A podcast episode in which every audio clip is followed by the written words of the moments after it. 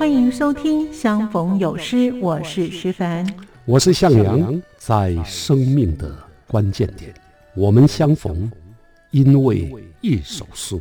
长夜不再空虚，孤独也悄然离去。在生活的缝隙间，我们相逢，因为一首诗。宰相不再狭窄。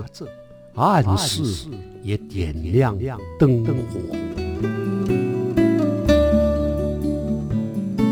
欢迎收听由向阳和徐凡主持的《相逢有诗》，与您共享好诗。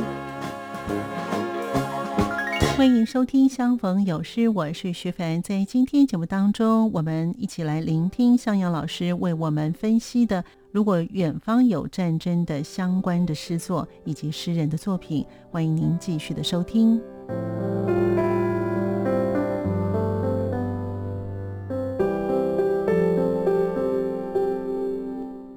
小资党出版社出版了一本《如果远方有战争的诗选》，这是台湾第一本战争诗选。余光中写的，也叫做《如果远方有战争》。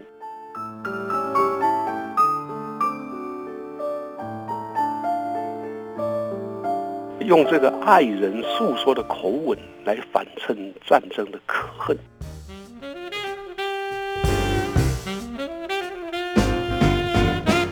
欢迎收听《相逢有诗》，我是徐凡，我是向阳。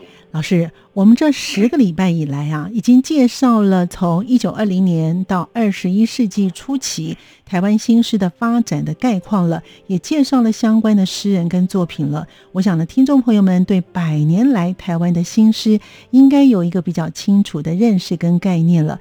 因此呢，我们从这个礼拜开始，我们要进入第二个阶段，就是相逢有诗了。不知道老师有什么样的规划呢？哎，我们在前十集呀。主要是透过台湾新诗发展的过程，就像展开一幅地图一样。对，透过代表性的诗人跟诗作来引领听众，进入诗的世界。对，那，对台湾的新诗背景也比较可能有一些清楚的了解。所以呢，接下来我想用诗的创作主题来跟听众分享台湾新诗丰饶多样的缤纷世界。所以我们会以主题分类。啊，为听众介绍不同的诗人，在同一个主题上展现的不同感觉跟风格。嗯，那什么是主题呢？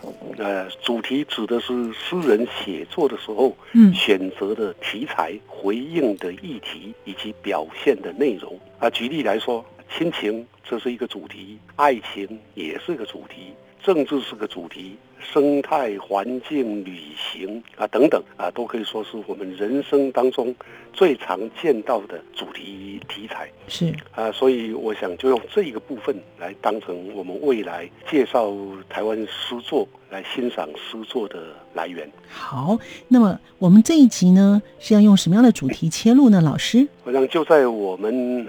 这个时候呢，全世界啊，他都关注着俄罗斯啊入侵乌克兰的战争。是，呃，也通过新闻报道，我们看到战争啊，非常的无情，也非常恐怖。对，啊，战争摧毁了家园啊，也让人民流离失所，嗯，生命遭到威胁，人间仿如地狱。那这种战争带来的血泪跟他的残酷无情，哎，我们的诗人他是如何回应的呢？嗯，那在诗作当中，他们又如何表现呢？啊，就是我们在这一集当中想要为听众介绍的。经过老师这么一解释呢，哎，让我想起了在中国古典诗词当中也有不少描写战争的诗作，像是王翰的《凉州词》啊，“胡桃美酒夜光杯，欲饮琵琶马上催。”醉卧沙场君莫笑，古来征战几人回？还有像是杜甫的《春望》啊，“国破山河在，城春草木深。感时花溅泪，恨别鸟惊心。”哇，这些的，这是我们知道的古诗啊。但是老师在新诗当中的战争诗，又是如何的来表现呢？在新诗当中呢，以战争做题材的诗啊，不像古典诗那么多。是。因为战争毕竟不是常态，对，啊，台湾新诗才发展一百年，所以诗人用战争的题材写的诗，大概呢都是用以比较重大的战争去切入。就好像我们曾经在第二集介绍过，赖和啊曾经以一九三零年雾社事件写过一首长诗《南国哀歌》。嗯，那也有一些是诗人自己亲身经历战争的，就像我们在第三集也介绍过陈千武，对，他用二战期间啊被派赴南洋参战的诗信歌对，啊，那这些呢都是过去台湾诗人写的诗。那比较完整的诗选啊，是两千零三年小资党出版社、啊、出版了一本。如果远方有战争的诗选，这是台湾第一本战争诗选，其中就收录了余光中、洛夫等总共有四十九位诗人的战争诗。但是我们无法啊在半个小时中一一的介绍，对，所以我就先介绍余光中写的，也叫做《如果远方有战争》啊，这一首诗好了。好我要先请你为听众朗读。好的，这是余光中的作品。如果远方有战争，他是这样写着：如果远方有战争，我该掩耳，或是该坐起来，惭愧地倾听；应该掩鼻，或该深呼吸难闻的焦味。我的耳朵应该听你喘息的爱情，或听流弹，宣扬真理，格言、勋章、补给。能不能喂饱无厌的死亡？如果有战争煎熬一个民族，在远方有战车狠狠地犁过春泥，有婴孩在嚎啕，像母亲的尸体，嚎啕一个茫哑的明天。如果一个尼姑在火葬自己，瓦玉的脂肪掷向一个绝望，烧取的四肢抱住涅槃，为了一种无效的手势。如果我们在床上，他们在战场，在铁丝网上播种着和平，我应该惶恐，或是该庆幸？庆幸是做爱，不是肉搏，是你的裸体在壁中，不是敌人。如果远方有战争，而我们在远方，你是慈悲的天使，白羽无疵，你俯身在病床，看我在床上。缺手、缺脚、缺眼，缺乏性别，在一所血腥的战地医院。如果远方有战争，啊，这样的战争，情人，如果我们在远方，好，啊真真是有点像是俄罗斯的这种战争哈，乌俄战争的感觉。战争，大概都差不多，嗯。到最后呃都是伤残。对。啊或者死亡。对，那这首诗呢，是余光中啊，在一九六七年写的作品，后来收入他一九六九年出版的诗集《在冷战的年代》。写作的时候呢，正是越战期间，当时余光中呢也在美国读书，所以他亲眼目睹了美国国内学生反对越战的风潮，有感而发。就写下了这首诗。同样的，还有另外一首名作，叫做《双人床》，嗯，也都是反映对战争的具有思想的作品。对，余光中在诗集的序里面这样说：“他说，世界正在动乱，海峡的对岸，文革证据，结火熊熊里，只捂着同一张面孔，同一册小红书。海的对岸，越战方刊，新闻图片里。”闻得到生泥自焚的焦味，这些都记录在我的诗里。所以你刚念的时候呢，这首诗就出现了一个尼姑在火葬自己寡欲的脂肪，自享一个绝望，烧躯的四肢抱住涅槃，为了一种无效的手势啊，这是相当沉痛的诗句。其实他真的写的，让我们念的人呢，就是感觉就有那个画面了。所以其实我念的时候啊，也有也有感受到那种触目惊心啊。这首诗当中呢，对于战争的描述，真是相当的逼真哎。没错啊，嗯除了尼姑自焚的画面以外，这首诗的下一个画面，如果战争煎熬一个民族在远方，有战车狠狠地犁过村民，有婴孩在嚎啕，像母亲的尸体嚎啕一个茫哑的明天。嗯，你看，这简直就是我们此时看到的俄罗斯战车进入乌克兰境内的一个写照。对，此外，还有最后一段啊，最后一段说：如果远方有战争，而我们在远方，你是慈悲的天使，白羽无私，你俯身在病床，看我在床上，缺手、缺脚、缺眼。缺乏性别，在一所血腥的战地医院，这个读起来或者念起来，也会让我们感觉到痛心跟难过。的确是呀。所以老师在这首诗当中的你，她是女性吗？那作者好像有意呢，用爱情来反讽战争的意思，是吗？没错啊，余光中一向啊，用这个爱人诉说的口吻来反衬战争的可恨，所以这首诗里面有做爱。那这首诗一开头就用“如果有远方有战争，到底我该严守或者该做起来惭愧的倾听？嗯，啊，到底我应该掩着鼻子或者要深呼吸难闻的焦味？它呈现的是一对恋人面对战争时的无奈跟震惊，当然也有一些惭愧啊，因为别人在战场啊，他们在床上啊。那接下来说，呃，我的耳朵应该听你喘息的爱情，或者听。流弹宣扬真理，这个是带入了这个主题啊。当缠绵的爱情面对着战争带来的死亡，我们应该选择的是爱情，而不是战争。嗯，啊，这首诗用爱情反衬，同时也反讽战争的无情，相当的深刻。是的，没错。那么，老师，那有没有其他的诗人也写反讽的名作呢？有的啊，跟余光中同样是蓝星诗社的诗人罗门，就曾经写过一首名诗，叫做《麦坚利堡》。这首诗以悼念二次世界大战期间战死在太平洋战区的美军作为题材，同样写出了反对战争的严肃态度，深刻反省。我也请你先朗读。好，其实罗门的作品呢，我们在。呃，另外，我们在上一次的写作这条路也有介绍过这位作家的作品哈。好，那罗明的作品《麦坚利堡》，超过伟大的，是人类对伟大已感到茫然。战争坐在此哭谁？他的笑声曾使七万个灵魂陷落在比睡眠还深的地带。太阳已冷，星月已冷。太平洋的浪被炮火煮开，也都冷了。史密斯、威廉斯、烟花节，光荣伸不出手来接你们回家。你们的名字运回故乡，比入冬的海水还冷。在死亡的宣召里，你们的无救，上帝的手呢？血已把伟大的纪念冲洗了出来，战争都哭了。伟大，他为什么不笑？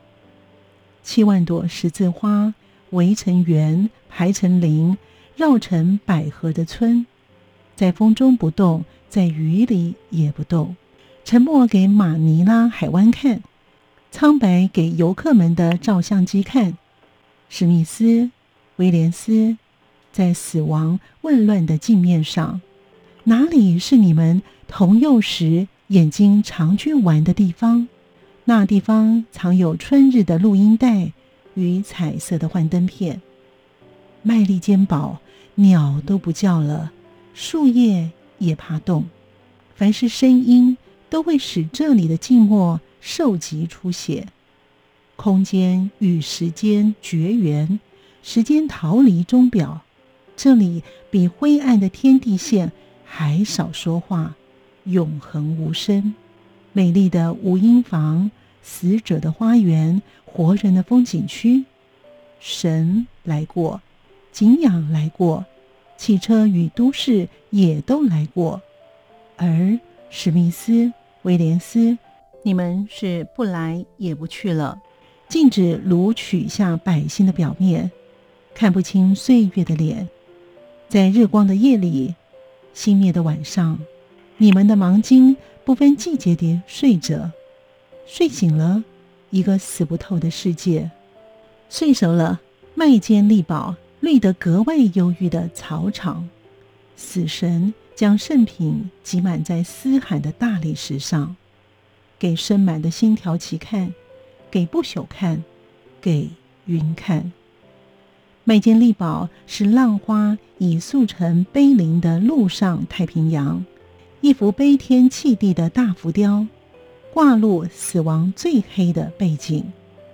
七万个故事焚毁于白色不安的站立。史密斯，威廉斯。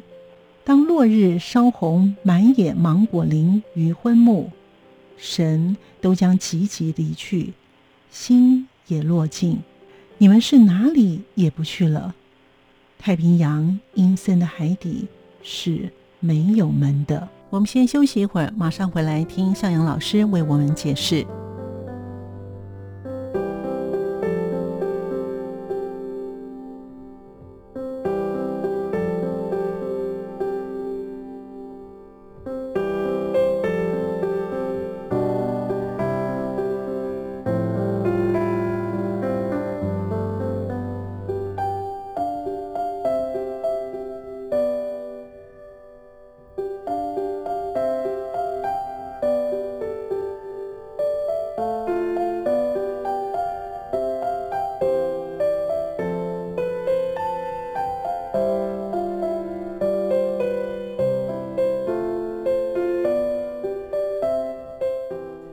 是古今战争，都是残酷的，是不是有必要一定要有战争呢？我们继续聆听向阳老师与我们分析的其他的诗作。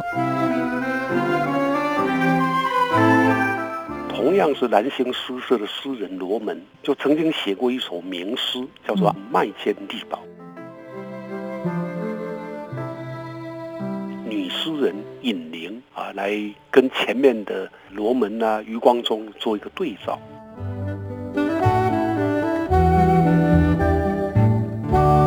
那尹玲呢，他是从在越南的战地亲身的经历写的一首诗，叫做《碑石流着梅河一样的泪》。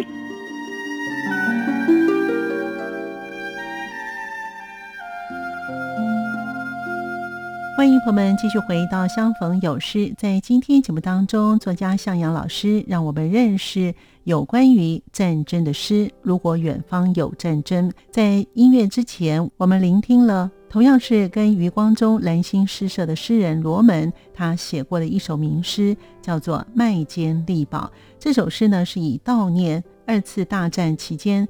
战死于太平洋战区的美军作为题材，我们继续聆听向老师与我们来分析这首诗。啊，这首诗写的很长，对，也很沉痛。是，它的题目叫《麦间力堡》。对，麦间力堡呢，指的是在菲律宾马尼拉城郊有一个地方啊，为了要纪念二次世界大战期间，总共有七万名美军呢，在太平洋战区。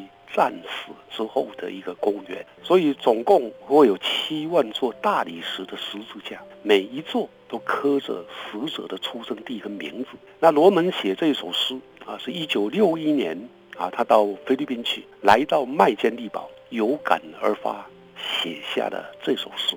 这个地方我也去过哦，啊，就像罗门所描述的那样。啊，非常的庄严，可是啊，里头却有着战争的阴影。这首诗最动人的地方是罗门用墓碑上两名战死的美国军人，一个叫史密斯，一个叫威廉斯。对，啊，作为诉求的对象，来表达对战争的控诉。他的尸体底下有个附体两句这样说：超过伟大的，是人类的伟大已感到茫然。这个这一句话啊，很清楚地写出了这一首诗的反战的主旨。对，战争使得人类的和平理想彻底的瓦解。那些发动战争想要伟大的人物，所以更显得荒谬。啊，接着他说：“战争坐在此哭谁？他的笑声曾经使七万个灵魂陷落在比睡眠还深的地带，更是沉痛。”是，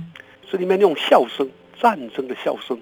显现了他的狰狞，因为他他已带走了七万个，其实还包括以上啊，不是只有美国的太平洋战区，对，带走了无数十万人的生命。他对史密斯、威廉斯的呼喊，当然也是对所有在战争中死亡的无辜的战士的呼喊。嗯，那么诗的最后一段说：“麦坚利堡是浪花，以速成碑林的路上太平洋，一幅悲天泣地的大浮雕，挂入死亡最黑的背景，七万个故事。”焚毁于白色不安的战地，史密斯、威廉斯。当落日烧红满野芒果林于昏暮，神都将急急离去，星也落尽。你们是哪里也不去了。太平洋阴森的海底是没有门的。这一段更是写尽了罗门对战争无情的控诉跟嘲讽。的确啊，这首是让人家真的非常难过的诗哦。年轻的战士在战场上赴死，告别故乡、家人跟情人，最后都埋葬在异国的土地上。真的就像诗中里面所叙述的：“太阳已冷，心愿已冷，太平洋的浪被炮火煮开，也都冷了。”哇，形容真的很好。对呀，这个形容啊，就是让我们知道星月无光。嗯，然后整个世界啊，因为战争的炮火被煮开，可是却又冷了。对呀，那种感觉呀，啊，就是可以感觉到战争战火轰过来，然后结束之后的凄冷。对，没错，很无情哦。是啊，对，有多少就在这次战争当中，许多的家庭都生死离别。没错啊。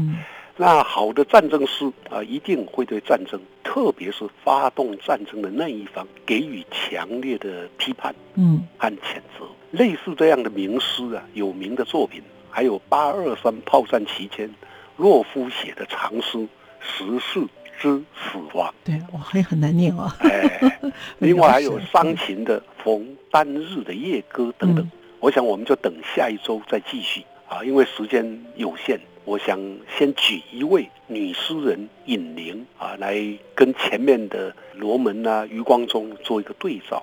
那尹玲呢，她是从在越南的战地亲身的经历写了一首诗，叫做《碑石流着梅河一样的泪》啊，请你先朗读。好，尹玲的作品《碑石流着梅河一样的泪》，他是这样写的：与人落入记忆的残塔。敲打二十五岁的鼓，那年无所谓前后方，火线就在客厅或卧房，在学校或寺庙，在巷弄，在墓地里，能够醒来，便能拾到昨夜飞入星宇的蛋壳，铸成三百六十只手镯，让流浪域外的爱人细数镯上子弹开花后参血的泪痕。再把伤别的吻，在梦中战战地印回遗腐的黑唇。二，我们睁着眼睛看秋一季，跟随一季，在我们干固欲裂的瞳仁里，渐渐瘦成枝枝雏菊，开出一朵照明弹。那般的颜色，照明弹终在你的眸中，数成万道不带名姓的碑石。细细地流着，梅和一样不会停止的泪。是的，啊，尹玲啊，啊，他有另外一个名字叫何金兰。哦，出生在越南的美托市，所以他曾经亲眼目睹越战的恐怖，也经历过战争带来的各种伤亡的景象。是。后来越战结束了，他在一九六九年离开了越南，以侨生的身份在台湾念书。得到了台大国家博士的学位，另外又到法国巴黎拿到了巴黎第七大学文学博士，所以他等于有双学位。他著有诗集啊，《当夜绽放如花》《一纸白鸽飞过》等。那这首碑石流着梅河一样的泪，是以他亲眼目睹的战争毁灭状态写的诗。这首诗分成两节，第一节呢写他在二十五岁那一年。看到战争的火线已经不分敌前敌后，直接进入了民宅，进入客厅，进入卧房，也进入学校、寺庙、巷弄、墓地，啊的这种恐怖的情况。啊，真无所不在哈。是啊，所以诗里面这样说，他说能够醒来，变成拾到昨夜飞如星雨的蛋壳。啊，万一没有醒来呢，就死了。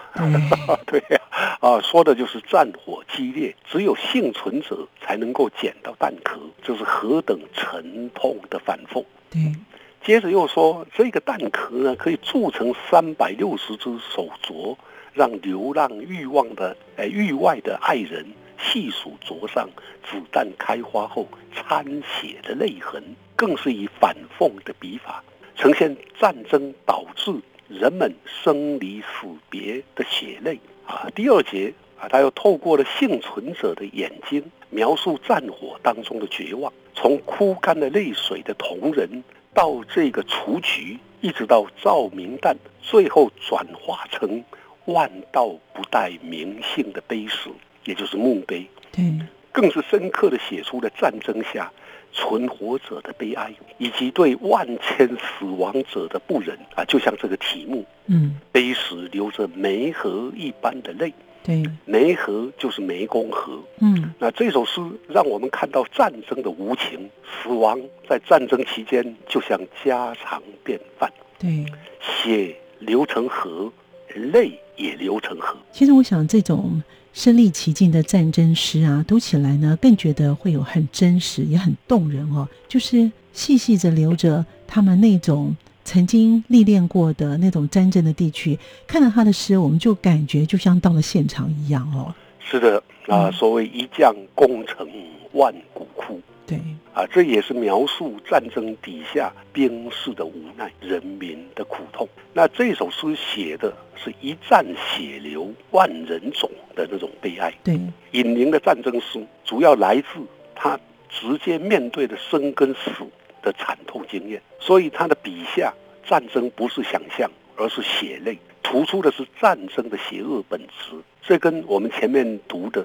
余光中的“如果远方有战争”的想象不一样，也跟罗门麦坚利宝的描述不同。对，所以尹灵的战争书啊，是真实的见证，让我们对于战争能够有所警惕，对于发动战争的军头政客要给予谴责。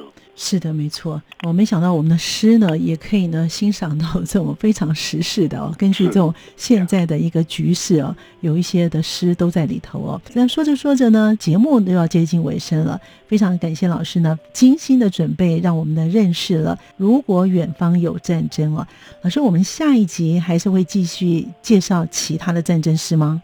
是的。啊，下一集我们将再介绍其他跟战争有关的诗篇，敬请大家继续收听。是的，感谢向老师，也谢谢听众朋友的收听，我们下次见了，拜拜，拜拜。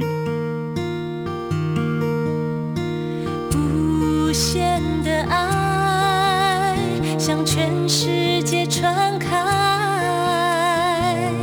永恒的关。